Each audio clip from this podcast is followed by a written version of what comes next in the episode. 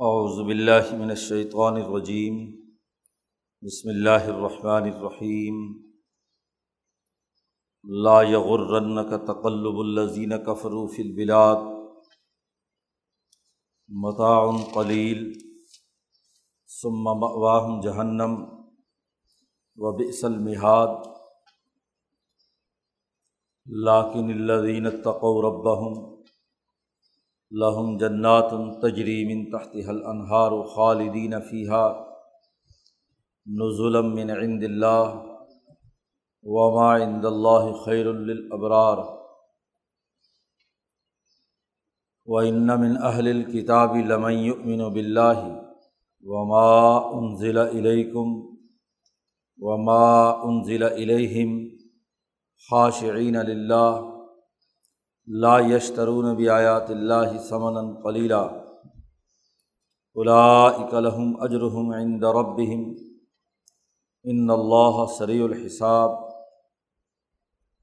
یا ایہا الذین آمنوا اصبروا وصابروا ورابطوا واتقوا اللہ لعلکم تفلحون. صدق اللہ العظیم.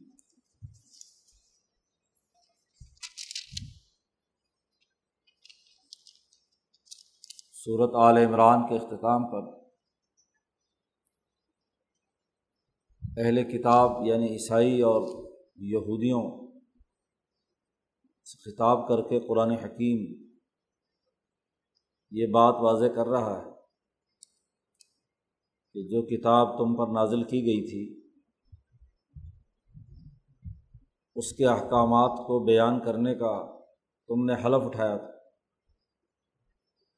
اس کی تم نے خلاف ورزی کی ہے۔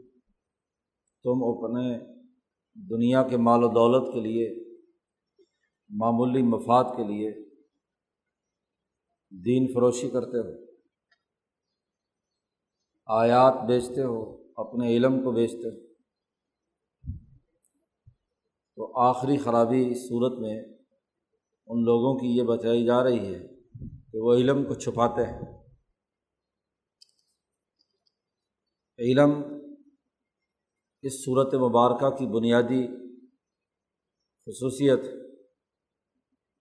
کیونکہ اس صورت میں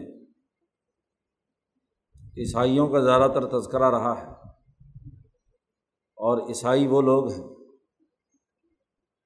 جو عملی طور پر رہبانیت اختیار کیے ہوئے تھے، لیکن علم سے کورے تھے۔ علم ان کے پاس نہیں تھا۔ اس لیے شروع صورت میں بھی رسوخ فی العلم، علم میں پختگی کی اہمیت واضح کی گئی تھی۔ اور یہ بات واضح کی گئی تھی کہ اول العلم قائم بالقسط، کہ ایسے اہل علم جو عدل و انصاف قائم کرنے والے ہوں، ان کے رویے کیا ہوتے ہیں؟ اب صورت کے اختتام پر بھی علم کے تقاضے بیان کیے جا رہے ہیں۔ علم کا تقاضا یہ ہے کہ جو علم آپ کے پاس ہے، اسے انسانیت میں بانٹیں۔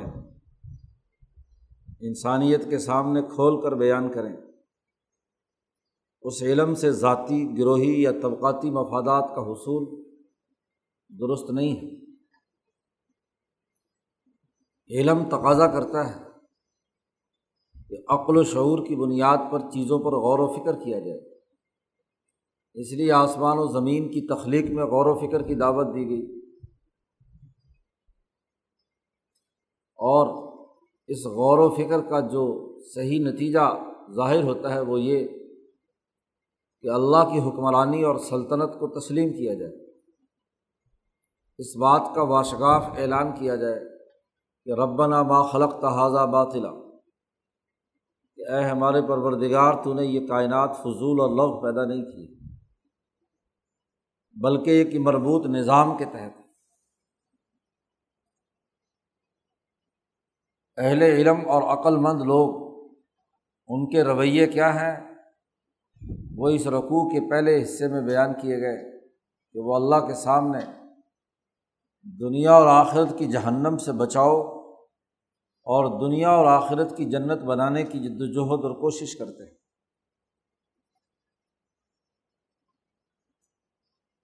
اب یہ فطری سوال پیدا ہوتا تھا کہ باوجود علم نہ ہونے کے، حضور اقدس صلی اللہ علیہ وسلم کی آمد سے پہلے عیسائیت کی حکمرانی مغربی ممالک میں قائم رہی۔ قیصر اس کی حکمرانی عیسائیوں کی طاقت اور قوت۔ جبکہ عقلمند لوگ ہی دنیا میں نتائج پیدا کرتے ہیں، یہ علم نہ رکھتے ہوئے۔ پورے یورپ، افریقہ اور ایشیا کے مغربی علاقوں پر ان کی بظاہر طاقت اور قوت رہی ہے۔ عیسائیت ان علاقوں میں خوب پھیلی اور پھولی ہے۔ تو قرآن حکیم یہاں یہ بات واضح کر رہا ہے کہ لا یغر کا تقلب الزین کفر و فل بلاد شہروں میں ان کا تسلط یا ادھر سے ادھر آنا جانا یہ آپ کو دھوکے میں مبتلا نہ کرے۔ ظاہری چمک دمک کا مطلب یہ نہیں ہے کہ ان میں علمی رسوخ پایا جاتا ہے۔ یہ کوئی عقل و شعور کی بنیاد پر حکمرانی قائم کیے ہوئے تقلب بدلنا، ایک جگہ سے ادھر آنیاں جانیاں، ادھر آنا، ادھر جانا۔ ادلا بدلی، کبھی کسرا کو شکست دے کر اس پر حکمرانی قائم کرتے ہیں۔ عرب علاقوں تک شام تک پہنچ گئے۔ کبھی افریقہ کے ساحلوں سے ٹکرا رہے ہیں۔ کبھی ادھر قسطنطنیہ میں، پھر ادھر رومت القبرا میں۔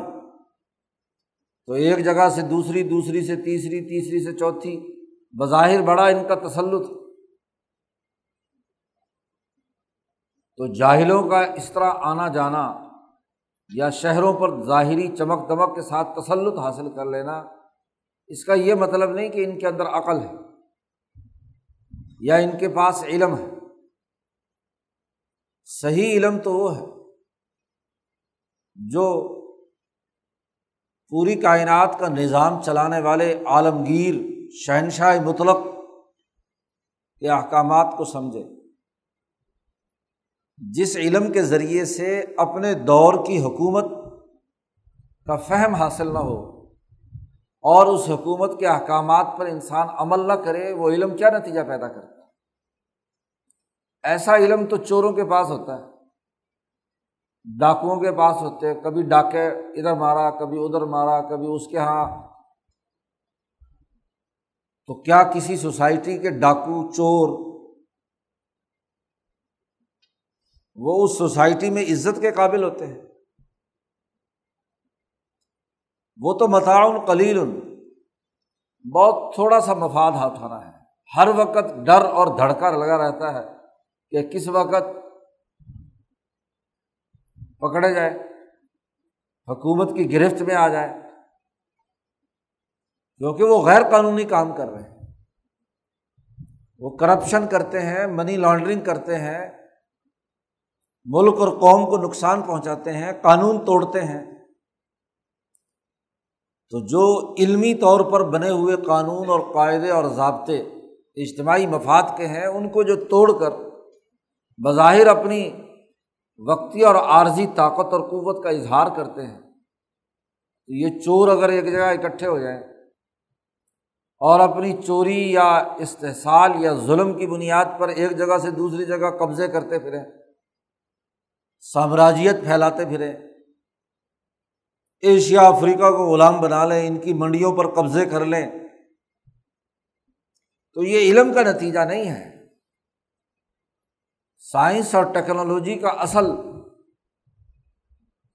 تقاضا تو یہ ہے کہ اس کو انسانیت کے مفاد کے لیے استعمال میں لایا جائے۔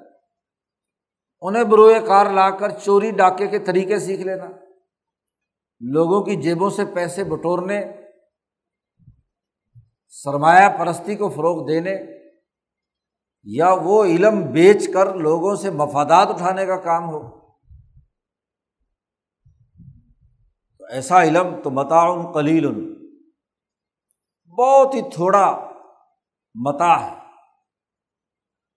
متا قابل استعمال چیز کو اور قابل استعمال چیز کے بہت سارے درجات ہوتے ہیں۔ ایک قابل استعمال چیز ہے، بہت عمدہ ترین آپ نے لی ہے۔ تو پانچ پانچ، دس دس سال تک چلتی ہے۔ آپ کے کپڑے، آپ کا مکان، آپ کی دوسری ضروریات کی چیزیں اگر صحیح اور عمدہ اصول پر جائز طریقے سے آپ کے پاس آئیں تو بہت دن چلتی ہیں۔ اور اگر لوٹ مار کے ذریعے سے ہو، جس میں ہر وقت دھڑکا رہے کہ کسی دوسرے کے کپڑے چرائے ہیں تو پتہ نہیں کس وقت وہ پہچان لے۔ دوسرے کا مال لوٹ کر کام کیا ہے۔ تو کس وقت دوسروں کے علم میں آ جائے اور وہ مطالبہ کرے۔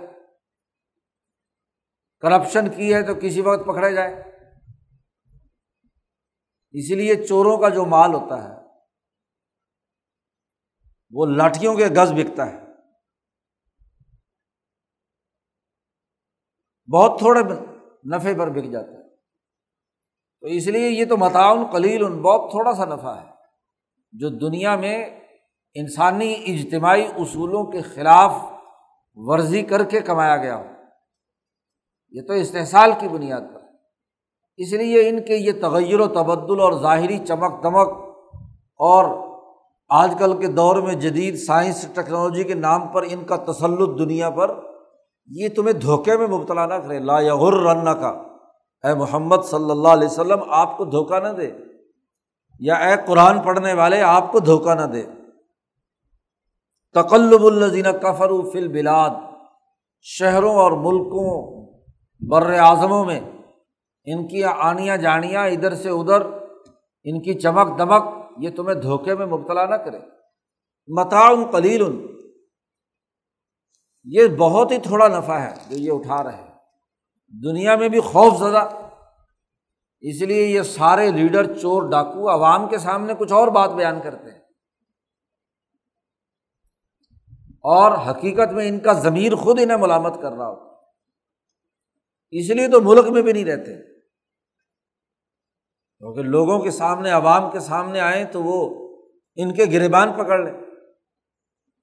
اور دنیا کا یہ معمولی سا نفع اٹھانے کے بعد سما واہم جہنم۔ ان کا ٹکانا تو جہنم ہے۔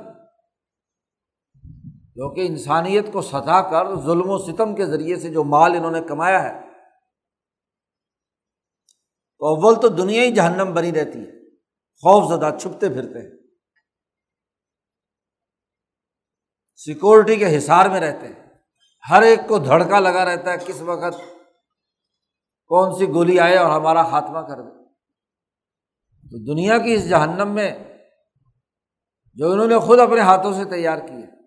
دنیا کو جہنم بنا کر مال و دولت اکٹھا کرنا وہ جہنم نہیں پیدا کرے گی تو اور کیا ہوگا؟ اور آخرت کی جو جہنم ہے، وہ تو یقیناً ان کے لیے ہے۔ اور وہ بھی اصل محاد اور وہ بہت ہی برا ٹھکانا ہے۔ جہنم۔ تو ان علم فروشوں دین فروشوں کے ظاہری تغیر و تبدل کو مت دیکھو۔ لاکن الزین تقو رب لیکن وہ لوگ جنہوں نے اپنے رب سے ڈر اور خوف کے احساس پر عدل و انصاف کا نظام قائم کیا۔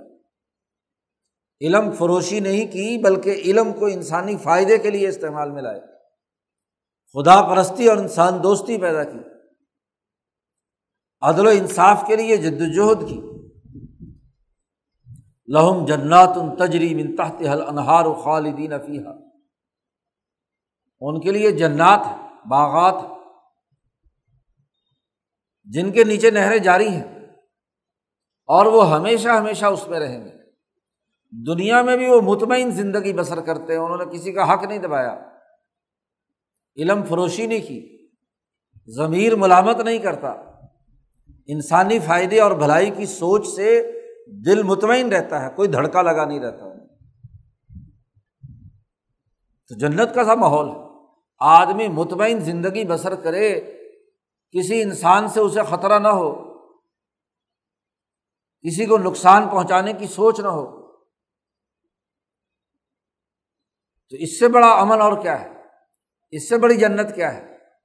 تو دنیا میں ممکن حد تک جو جنت بن سکتی ہے وہ یہی ہے کہ انسان بے خوف ہو کر ایک مطمئن اور پرسکون ماحول کے اندر زندگی بسر کرے۔ اس لیے جو جنت کی خصوصیت بیان کی گئی ہے وہ یہ کہ وہ امن و سکون کی جگہ ہے۔ عرب کے ان صحرا میں جہاں گرمی شدت کی پڑتی ہے، وہاں ایک باغ کا تصور پیدا کیا گیا جنات لہ لہاتے باغات ہوں، بہتے ہوئے آبشار ہوں، نہریں ہوں، تو وہاں کا پر فضا ماحول انسان کو امن دیتا ہے، مطمئن بناتا ہے۔ اسی کو قرآن نے کہا، ضرب اللہ مثلاً قریتن کانت آمنتاً مطمئنت یاتی رزق من کل بکان مثالی معاشرہ وہ ہے جو امن والا، جہاں رزق وافر مقدار میں تو جنت بھی تو ایسی ہے۔ تو دنیا کی جنت بھی انہیں حاصل ہوتی ہے۔ صحابہ نے جو نظام قائم کیا، اس میں لوگ بے خوف ہو کر زندگی بسر کر رہے ہیں، تو جنت ہی بنائی۔ زکوٰۃ دینے والے سب ہیں، لینے والا کوئی نہیں۔ معاشی طور پر اطمینان۔ تو دنیا کی جنت بنا دی۔ تو جو متقی لوگ ہیں، ان کے لیے باغات ہیں۔ جنت ہے تجریب ان تحت رنہار خالدین فیا نزل من عند اللہ وما عند اللہ خیر الابرار یہ جو جنت ہے، یہ تو ابتدائی مہمان نوازی ہے۔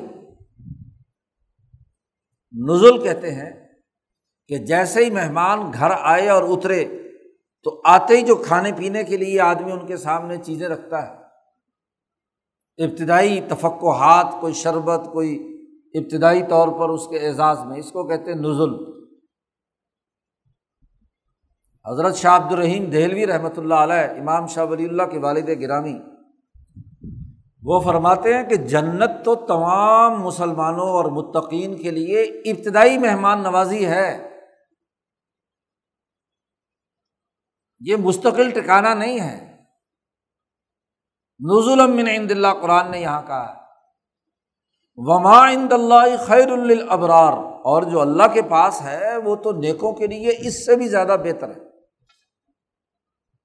اس لیے جب جنتی جنت میں رہتے ہوئے طویل عرصہ گزرے گا، ایک بڑا لمبا عرصہ، تمام انعامات ان کے پاس ہوں گے۔ ہر جمعۃ المبارک کو جو ان کا اجتماع ہوگا، وہ سمجھیں گے کہ اب اور کوئی نعمت نہیں ہوگی۔ تو اللہ پاک تمام لوگ جمع ہوں گے، ان سے براہ راست اللہ کی تجلی ان کے سامنے آئے گی اور ان سے متعلق پوچھے گی کہ کچھ اور چاہیے۔ انہوں نے کہا، اور کیا ہو سکتا ہے؟ موت ذبح کر دی گئی۔ موت آنی نہیں ہے۔ جنت میں ہم یہاں ہیں۔ ہر طرح کی نعمت ہے۔ چہروں پہ انوارات ہیں۔ خواہشات کے مطابق جو کچھ چاہتے ہیں والا ہم فی ہا مایش کہون جس کی خواہش ہے وہ حاضر ہو جاتا ہے اور کیا چاہیے؟ اللہ میاں نے کہا، یہ تو کچھ بھی نہیں۔ ہے امام شاہ ولی اللہ دہلوی نے حجت اللہ میں فرمایا کہ پھر اللہ سلطان التجلیات کا دیدار کرائے گا۔ اس کی حقیقت و ماہیت اور کیفیت ہم نہیں جانتے کہ وہ کیا ہے۔ وہ گویا کہ جنت سے بھی اعلیٰ ترین درجہ ہے، جس کو یہاں قرآن نے کہا، وما عند اللہ اللہ کے پاس تو خیر الابرار نیک بختوں کے واسطے اس سے بھی زیادہ بہتر معاملہ ہے۔ جنت تو صرف ابتدائی مہمان نوازی کا پیریڈ ہے۔ نزولم من عند اللہ اس لیے جو اولیاء اللہ یہ کہتے ہیں کہ ہم جنت کے خواہش میں اور جہنم کے ڈر سے محض نہیں، ہمیں تو اللہ چاہیے۔ جن مجزوبین یا اونچے درجے کے اولیاء اللہ کے یہ کوئی جملے ہیں، تو دراصل وہ اسی آیت سے استدلال ہے۔ یہ اونچے لوگوں کی اونچی باتیں ہیں۔ عام انسانوں کے لیے اس دنیا میں جو فہم نیک بختی کا ہو سکتا ہے، وہ یہ جنات لیکن اعلیٰ درجے کے لوگوں کے لیے تو یہ نزول من عند اللہ ہے۔ ابتدائی مہمان نوازی ہے کہ آئے ہیں بڑے لمبے طویل سفر سے، حشر کے میدان کے حساب و کتاب سے تھکے ہارے پل سرات سے گزرتے ہوئے یہاں آئے ہیں۔ تو آتے ہی ان کو استقبال کیا جائے گا، ٹھنڈی جگہ بٹھایا جائے گا، انہیں ہاں جی کھانے پینے کو پوچھا جائے گا، ان کے لیے کیا ہے؟ تمام چیزیں۔ جب مہمان آتا ہے تو کم از کم تین دن تو ان کی مہمان نوازی ہوتی ہے۔ تو اللہ میاں کا ایک دن تو پچاس ہزار سال کا دن ہے۔ تو اتنے دنوں تک ان کی مہمان نوازی ہوگی اور اس میں بھی ان کی روحانی ترقیات، ان کی ملکیت اعلیٰ ترین مقام تک پہنچے گی۔ دنیا میں چونکہ انہوں نے اپنی ملکیت کو درست کرنے کا ایمان اور نظریہ درست کر لیا ٹارگیٹ طے کر لیا کہ انہوں نے اللہ کے ساتھ تعلق قائم کرنا ہے۔ تو اب وہ سفر جاری ہے۔ قبر میں بھی، حشر میں بھی، برزخ میں بھی ہاں جی پل سرات سے گزرتے ہوئے بھی اور پھر آگے پہنچ کر جنت میں بھی۔ تو جنت بھی ان کے ارتقاء کا ذریعہ ہے۔ اور جب وہ مکمل ہوگی مہمان نوازی تو ارتقاء کے آخری مقام تک۔ کیا مقام ہے؟ اس کی حقیقت اللہ کے علاوہ کوئی نہیں جانتا۔ امام شاہ ولی اللہ دہلوی نے فرمایا کہ اس کے بعد کیا ہوگا؟ تو شاہ صاحب فرماتے ہیں کہ میں خاموش رہوں گا، جیسا کہ نبی اکرم صلی اللہ علیہ وسلم نے اس مقام میں خاموشی اختیار کی۔ آپ کی سنت کے مطابق، کیونکہ وہ مقام ایسا ہے جو عام انسان کو سمجھ میں نہیں آ سکتا۔ یہ اولیاء اللہ کی یا امبیا کی یا اونچے درجے کے مجدین اور صدیقین کا معاملہ ہے۔ وہ جانے اور اللہ جانے۔ بہرحال ومائند اللہ خیر الابرار تو یہاں تک قرآن حکیم نے کہا کہ یہ اہل کتاب علم فروش دین بیچتے ہیں۔ علم ناقص اور ادھورا ہو۔ تو غلط نتائج دیتا ہے۔ مولانا سندھی نے بڑی خوب بات کہی۔ آدمی کو علم پر رسوخ ہو اور علم کے مختلف پہلوؤں، سوسائٹی کے مختلف تقاضوں کو پوری جامعت کے ساتھ جانتا ہو، وہ یہ چھچوری حرکت نہیں کر سکتا کہ وہ علم فروشی کا کام کرے۔ ایسے لوگ جو اپنے علم و فن پر مکمل کمانڈ رکھتے ہیں ڈاکٹر ہیں، پروفیسر ہیں، محققین ہیں مجدین ہیں، مجتہدین ہیں۔ انہیں چونکہ کائنات کے تمام پہلو ان کے سامنے یا اپنی فیلڈ کے تمام پہلو سامنے ہوتے ہیں۔ وہ اگر کسی ایک پہلو سے علم بیچیں تو دوسرے پہلو تقاضا کرتا ہے کہ یہ بڑی خطرناک بات ہے۔ لیکن جن کے پاس علم ناقص ہوتا ہے، ادھورا ہوتا ہے۔ وہ اچھل کود کرتے ہیں۔ ہاں جی۔ کلرا کیا بیچارا وہ پیسے ہی کمائے گا نا۔ اس کے بعد جتنا علم ہے، اسی کے مطابق اس نے رکاوٹیں ڈال کر پیسے اکٹھے کرنے۔ اسے بات کا، پوری کا پتہ ہی نہیں ہے۔ تو جتنا علم ناقص اور ادھورا ہوتا ہے، اتنا ہی علم فروشی آگے بڑھتی ہے۔ صحیح اور کامل علم رکھنے والے کبھی علم فروش نہیں ہوتے۔ انہیں اپنے علم پر ناز ہوتا ہے۔ وہ اپنے علم کی اہمیت سمجھتے ہیں۔ وہ سمجھتے ہیں کہ یہ علم قابل فروخت نہیں ہے۔ یہ علم تو اس کا کچھ تقاضے ہیں، اس کا وقار ہے، اس کی عظمت اس عظمت کو برقرار رکھنا لازمی اور ضروری تو ناقص علم والے یہ کام کرتے ہیں کہ وہ علم فروشی کرتے ہیں۔ یا قرآن حکیم نے کہا وہ من اہل کتابی ان عیسائیوں اور یہودیوں میں سے ایسے اہل کتاب بھی ہیں کہ لمعی امین و بلّہ جو اللہ پر ایمان لائے صد کے دل کے ساتھ۔ اور جب اللہ پر ایمان لائے تو اللہ نے اگر ایک زمانے میں تورات نازل کی تھی، تو اس پر بھی ایمان لائے۔ وما ان ضلع کم آج تم پر قرآن نازل ہوا ہے تو قرآن پر بھی ایمان لائے۔ وما ان ضلع الہم اور ان پر جو پہلے نازل ہوا تھا تورات اور انجیل، اس پر بھی ایمان لائے۔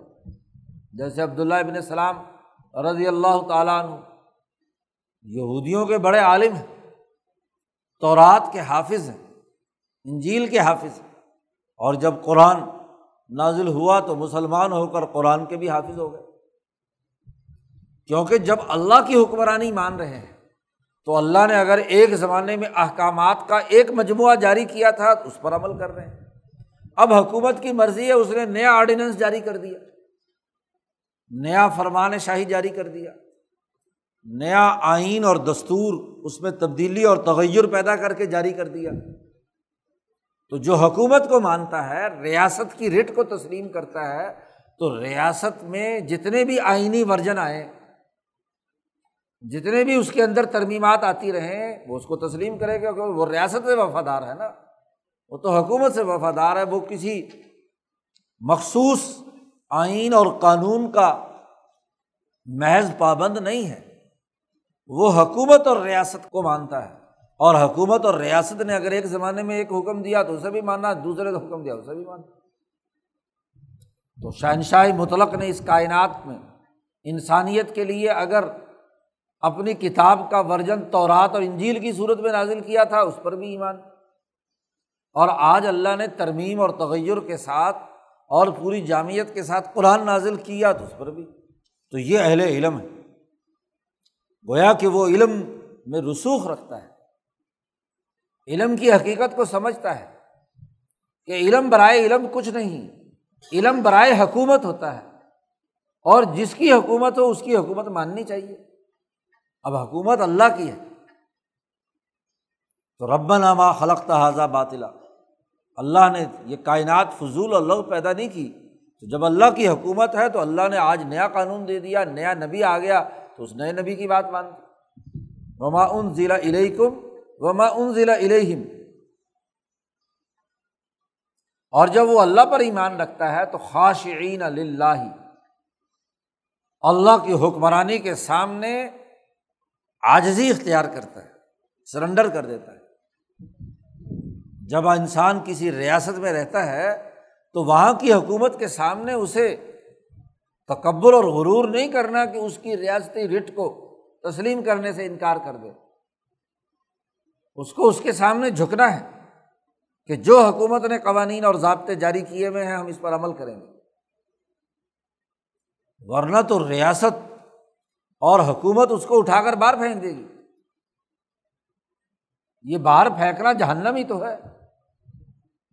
جیل میں ڈال دے گی، جلا وطن کر دے گی، چلو ملک ملک سے نکل جاؤ۔ تو اپنے امن و عدل کے ملک سے نکال کر جہنم میں پھینک دے گی۔ تو اللہ کی حکمرانی۔ تو وہ لوگ جن کو اندر علم میں رسوخ پایا جاتا ہے وہ اللہ کے سامنے جھک جاتے ہیں، اس کی حکمرانی مانتے ہیں۔ کیونکہ شروع صورت میں، بلکہ صورت بقرہ کے آغاز سے ہی یہ حقیقت واضح کی گئی تھی کہ اللہ کا جو یہ صورتوں کا یہ نظام ہے نازل کرنے کا، یہ فرامین شاہی ہے۔ اللہ شہنشاہی مطلق ہے، حکمرانی کا نظام ہے۔ وہ احکامات جاری کر رہا ہے۔ تو اب مخلوق کے لیے لازمی ہے کہ اس کے احکامات کو تسلیم کرے۔ اور جب وہ اللہ کے ساتھ تعلق قائم کرتے ہیں، اس کے سامنے خوشو و خزو اختیار کرتے ہیں، تو لا یشترون بھی آیات اللہ سمن کلیلہ کوئی کسی ریاست اور حکومت کو ماننے والا بلا حکومتی قوانین سے کوئی مفادات اٹھائے گا، وہ قوانین بیچنے کا کام کرے گا۔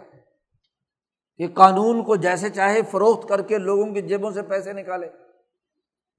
وہ تو حکومت کا نمائندہ بن کر ان قوانین پر عمل درآمد کا ذمہ دار ہوتا ہے۔ وہ دنیا ادھر سے ادھر ہو جائے۔ اسے جو حکم ملا ہے، وہ اہلکار اس حکم کے مطابق کیا ہے؟ ڈسپلن قائم کرتا ہے۔ یہ نہیں ہے کہ حکومت کے خلاف یا اس قانون کے خلاف کام کر کے قانون کا پریشر ڈال کر اس کو یرغمال بنائے اور اس کی جیب سے پیسے نکالے۔ یہ کام نہیں کرتا۔ جو یہ کام کرتا ہے وہ گویا کہ حکومت کا خائن ہے۔ وہ اس ریاستی رٹ کو توڑ رہا ہے۔ ریاست کے ساتھ خیانت کر رہا ہے۔ اپنے عہدے کے ساتھ بدیانتی کر رہا ہے۔ جاننے جانتے بوجھتے ہوئے بھی قانون توڑتا ہے۔ چند ٹکوں کے عوض۔ ظاہر قانون توڑے گا خفیہ طور پر۔ ناجائز طریقے سے اس آدمی کے لیے راستہ نکالے گا۔ تو قانون شکنی ہے تو رسوخ فر علم والا آدمی کیسے اللہ کی آیات کو بیچے گا؟ تو لا نبی آیات اللہ سمن کلیلہ چند ٹکوں کے عوض اللہ کے آیات کو فروخت نہیں کرتے۔ تو عیسائیوں اور یہودیوں میں جو لوگ اہل علم اور بارسوخ تھے، قرآن نے ان کی تعریف کی۔ یعنی سب کے سب اہل کتاب ایک جیسے نہیں ہیں۔ پچھلی کسی گفتگو سے یہ سمجھ نہ لیا جائے کہ جب ہم نے اہل کتاب سے معاہدہ کیا اور انہوں نے فن بزو برا ظہور انہوں نے اسے پس پش ڈال دیا، یہ سب اہل کتاب کی بات نہیں ہے۔ کچھ عقل مند باشعور، سمجھدار ایسے لوگ ہیں جنہوں نے یہ حرکت نہیں کی کہ وہ آیات فروشی کا کام کریں۔ تو کسی دشمن میں بھی یا کسی فرقے کے اندر بھی اچھے لوگ ہوں تو ان کی تعریف کرنی چاہیے۔ قرآن نے ان کی تعریف کرتے کر کے کہا الا لہم اجرحم عند ربہم۔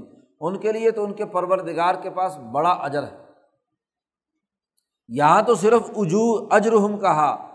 دوسری جگہ پر قرآن نے کہا الا لہم اجرحم مرت بیما صبر کہ جو تورات، انجیل اور قرآن پر ایمان لانے والے ہیں، ان کو ڈبل اجر ملے گا۔ کہ جب وہ حکم تھا، تو اس زمانے میں انہوں نے اس حکم پر عمل کیا۔ جیسے ہی حکم بدلا، تو انہوں نے فوری طور پر اس پر عمل کیا۔ تو زندگی کے تمام دائرے، ان کو ان میں انہوں نے اللہ کے حکم کو مانا تو ڈبل اجر ملے گا۔ ایک وہ ہیں کہ جو اس کتاب کے نازل ہونے سے پہلے کسی بھی کتاب پر ایمان نہیں رکھتے تھے، کسی ڈسپلن کے پابند نہیں تھے، چور، ڈاکو، لٹیرے، سارے کام کر رہے تھے۔ تو پہلی زندگی تو جرم میں گزری۔ ایمان لائے تو اب ٹھیک ہے، پچھلے گنا تو معاف ہو گئے، لیکن اب اس پر ایمان لانے کا اجر ملے گا۔ قرآن پاک۔ کا لیکن جو اس قرآن پاک کے نازل ہونے سے پہلے گزشتہ کتابوں یا تعلیمات کے پابند رہے، پہلے بھی سچے تھے، بعد میں بھی سچے۔ پہلے بھی امانت دار تھے، بعد میں بھی امانت دار پہلے بھی عدل و انصاف سے کام لیتے تھے، اب بھی عدل و انصاف سے۔ جیسے ابو بکر صدیق رضی اللہ تعالیٰ عنہ۔ ایمان لانے سے پہلے، مسلمان ہونے سے پہلے بھی ان کی مثال دی جاتی تھی۔ انتہائی امانت دار سچے جیسے حضور صلی اللہ علیہ وسلم قرآن کے نازل ہونے سے پہلے صادق اور امین،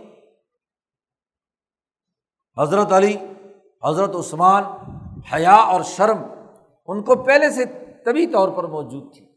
عمر فاروق ظلم اور زیادتی کبھی کسی کے ساتھ نہیں کیا عمر فاروق نے۔ عدل فاروقی ایمان سے پہلے بھی عدل والے تھے اور ایمان کے بعد بھی تھے۔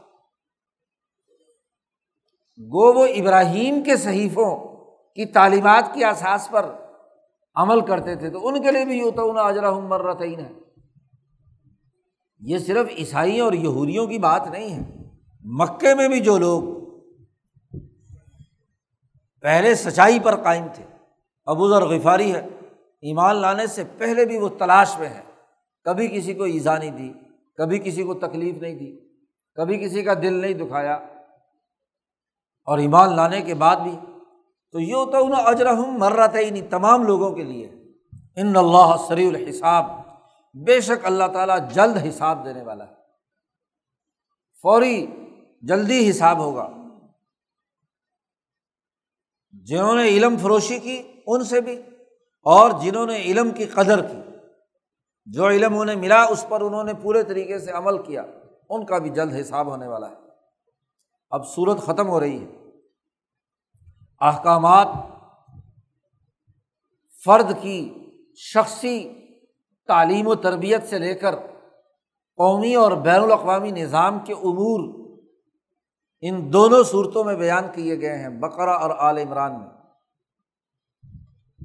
اس صورت کے آغاز میں کہا گیا تھا کہ یہ صورت البقرا کا تتمہ ہے۔ اس کی جو رہی ہوئی باتیں ہیں بقیہ باتیں ہیں، وہ قرآن حکیم نے اس صورت مبارکہ میں بیان کی ہیں۔ تو ان دونوں صورتوں میں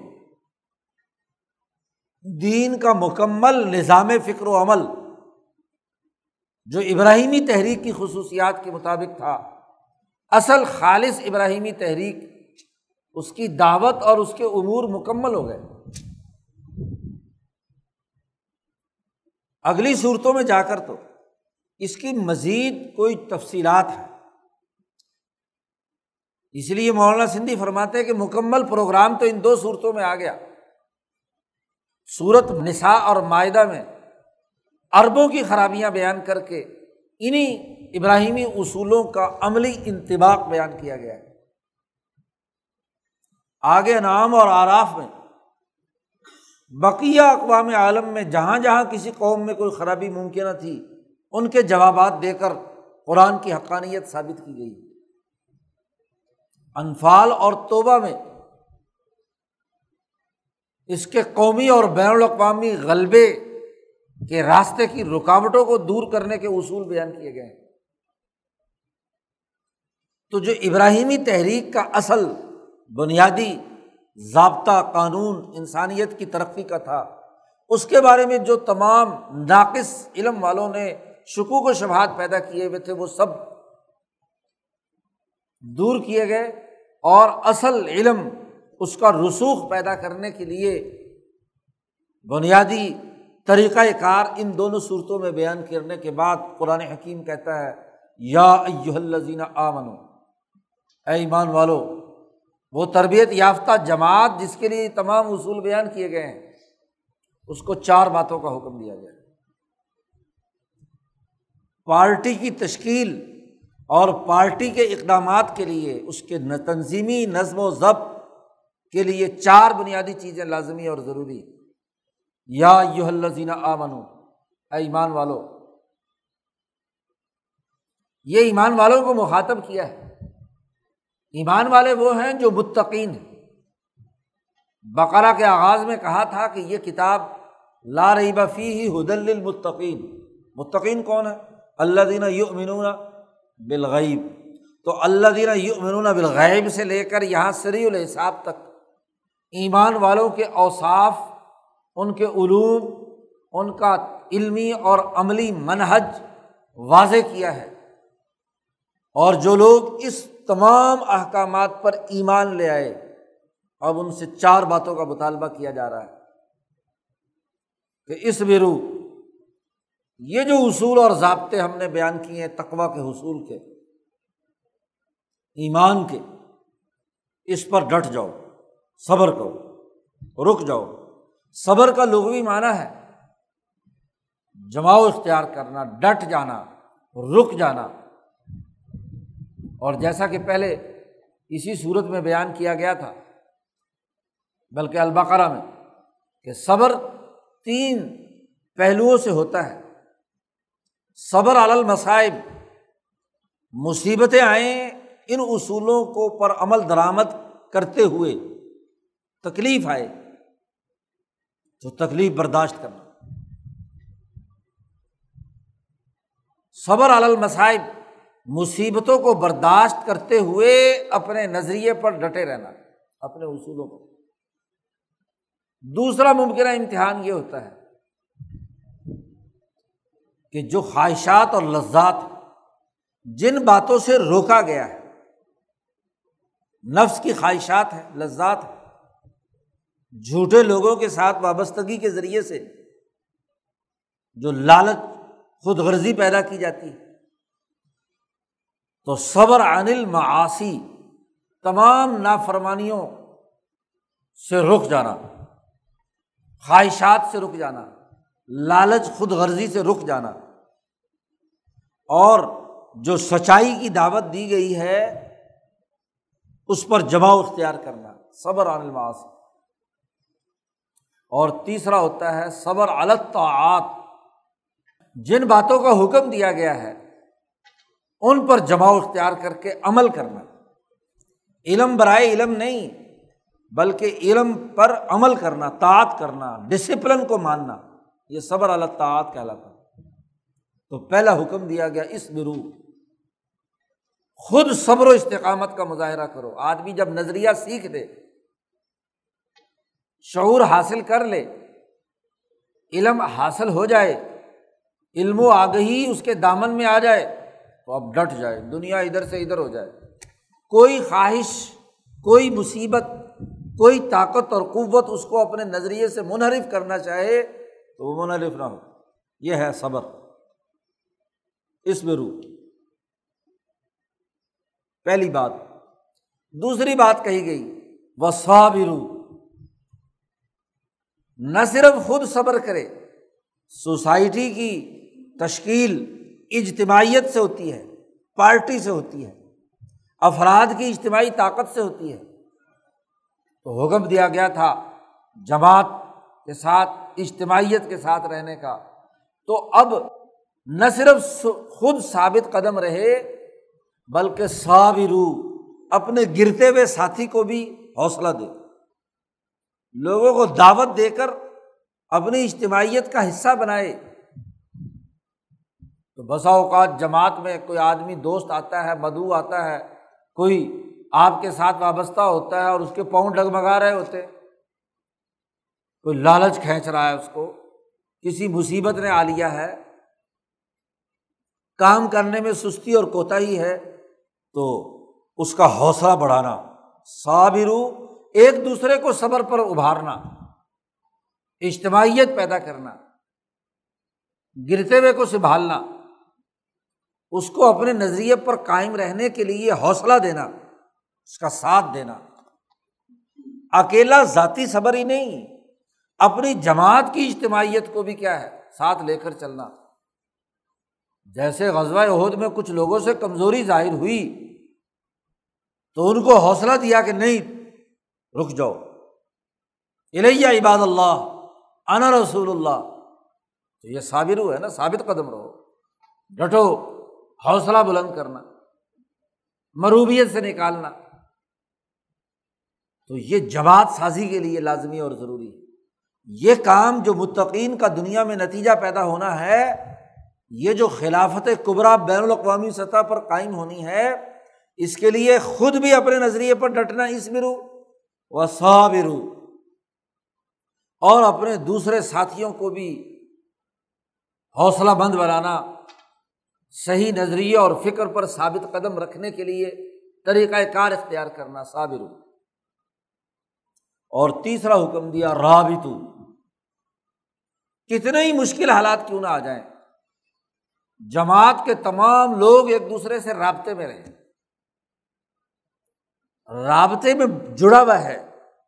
تو اگر کوئی کہیں نہ کہیں کوئی مشکل پیش آئے تو جماعت کی اجتماعیت اور رابطہ ایک نتیجہ پیدا کرتا اسی لیے ایک حکم دیا گیا کہ جماعت کے ساتھ وابستہ رہو۔ جماعت پر اللہ کا ہاتھ ہے۔ جماعت سے جڑے رہو۔ جتنا جڑے رہو گے، اتنا ہی فتنوں سے محفوظ رہو۔ حضور نے مثال دے کر کہا کہ جو بھیڑ یا بکری اپنے ریوڑ کے ساتھ رابطے میں رہے، اس کو بھیڑیا نہیں اچک سکتا۔ اور جو بیچاری جماعت سے علیحدہ ہو جائے، تو کسی بھی وقت بھیڑیا اچک کر لے جا سکتا ہے۔ اس لیے رابطے میں رہو۔ دنیا میں جہاں بھی رہو لیکن رابطہ ہے تو نظریے پر انسان قائم رہتا ہے۔ رابطہ نہیں ہے تو معاملہ ختم۔ اور اسی رابطوں کا ایک اصطلاحی استعمال بھی ہے۔ ربات مسلمان قائم کرتے تھے، جسے سرائے کہتے ہیں، سرائے۔ پبلک پلیس، جہاں لوگ آ کر جمع ہوتے ہیں، رابطہ کرتے ہیں۔ ہر وہ جگہ سرائے یا ربات مسلمانوں نے سینکڑوں قائم کی کہ ایسی پبلک جگہ جہاں عوام اپنی ضرورت کے لیے سفر مسافر ہے تو رات گزارنی آ کر ربات میں ٹھہرتا ہے۔ خاص طور پر مکہ مدینہ، جب لوگ حج یا عمرے کے لیے جاتے تھے تو وہاں بہت بڑے بڑے بڑے لوگ رباتیں بناتے تھے۔ ابھی بھی بعض ربات کے نام سے مشہور جگہ ہیں۔ تو وہاں لوگوں کا قیام ہوتا تھا۔ حاجی آئے، عمرے والے آئے، ٹھہرے۔ ہاں جی نظریہ سیکھا، جتنے دن وہاں رہے رہے اس کے بعد۔ ایسے ہی سفر کیا تو سفر میں۔ ایسے ہی ربات سرحدوں کی حفاظت کی جو چوکیاں ہیں، ان کو بھی کہا جاتا ہے۔ مرابطہ۔ سنتری جو ایک چوکی سے دوسری چوکی میں ہوتے ہیں، وہ ایک دوسرے سے رابطے میں رہتے ہیں۔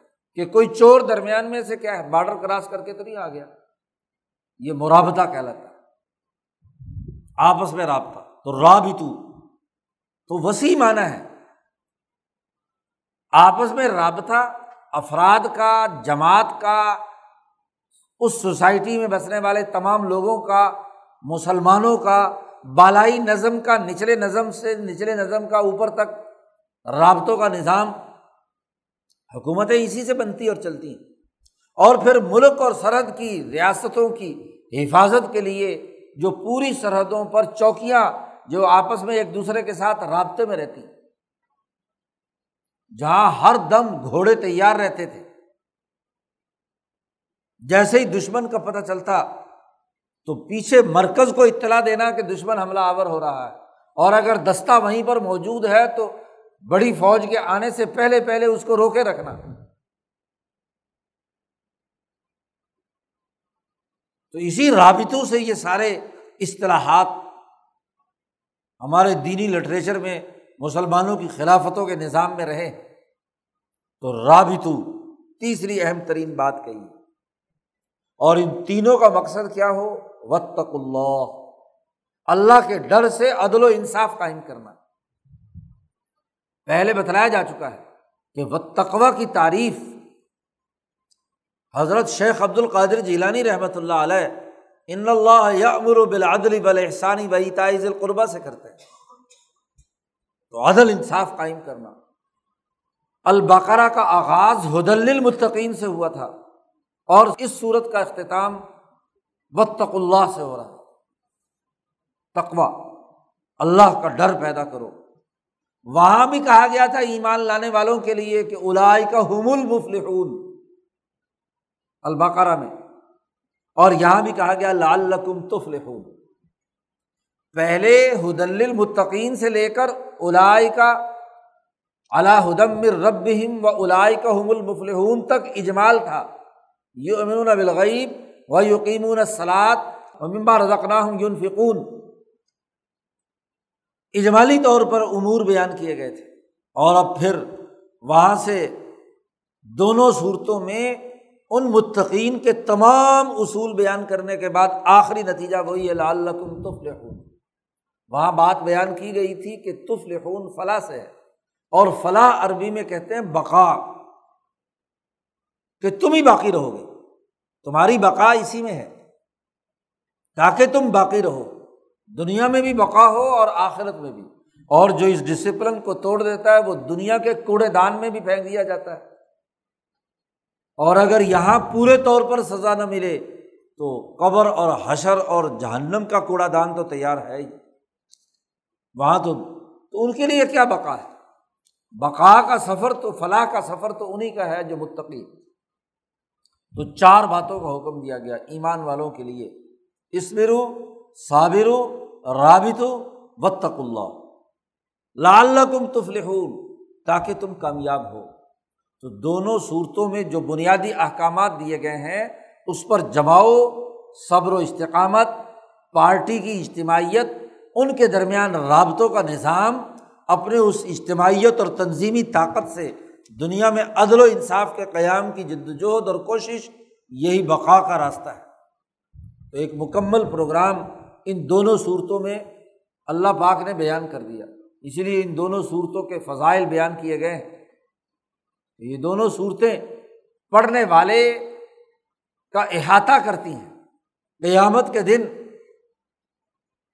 حضور صلی اللہ علیہ وسلم نے فرمایا کہ یہ دونوں صورتیں غمامت آنی اور غیات آنی جب شدت کی گرمی اور دھوپ پڑ رہی ہوگی، حشر کے میدان میں لوگ پسینہ پسینہ ہوں گے تو جو لوگ ان دونوں صورتوں کی تلاوت کرتے ہیں اور ان کے احکامات پر عمل درآمد کرتے ہیں، یہ دونوں صورتیں ان پر سایہ کیے ہوئے ہیں۔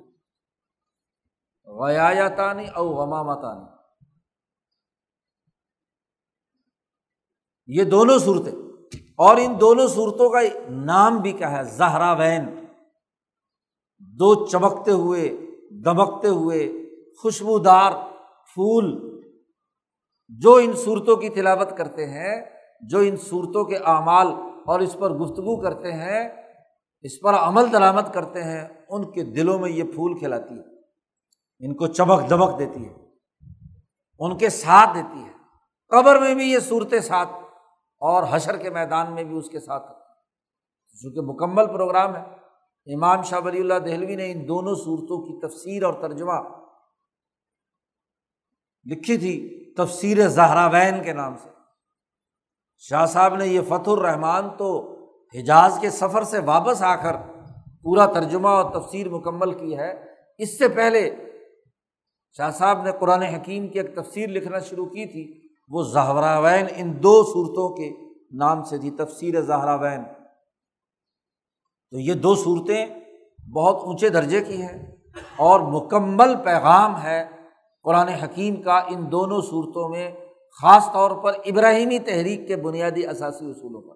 اس پر جو جماعت ثابت قدمی کے ساتھ، آپس کی اپنی اجتماعیت اور رابطے کے ساتھ، اللہ کے دین کو غالب کرنے اور اللہ کے ڈر سے عدل و انصاف قائم کرنے کی جد وجہد کرتی ہے، اسی کے لیے دنیا اور آخرت میں بقا ہے۔ اللہ تعالیٰ ان صورتوں کی قدر کرنے اور ان پر عمل کرنے کی توفیق عطا فرمائے۔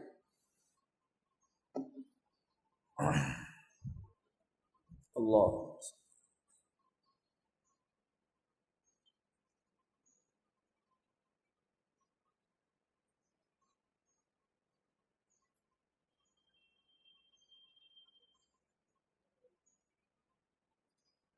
اجمائی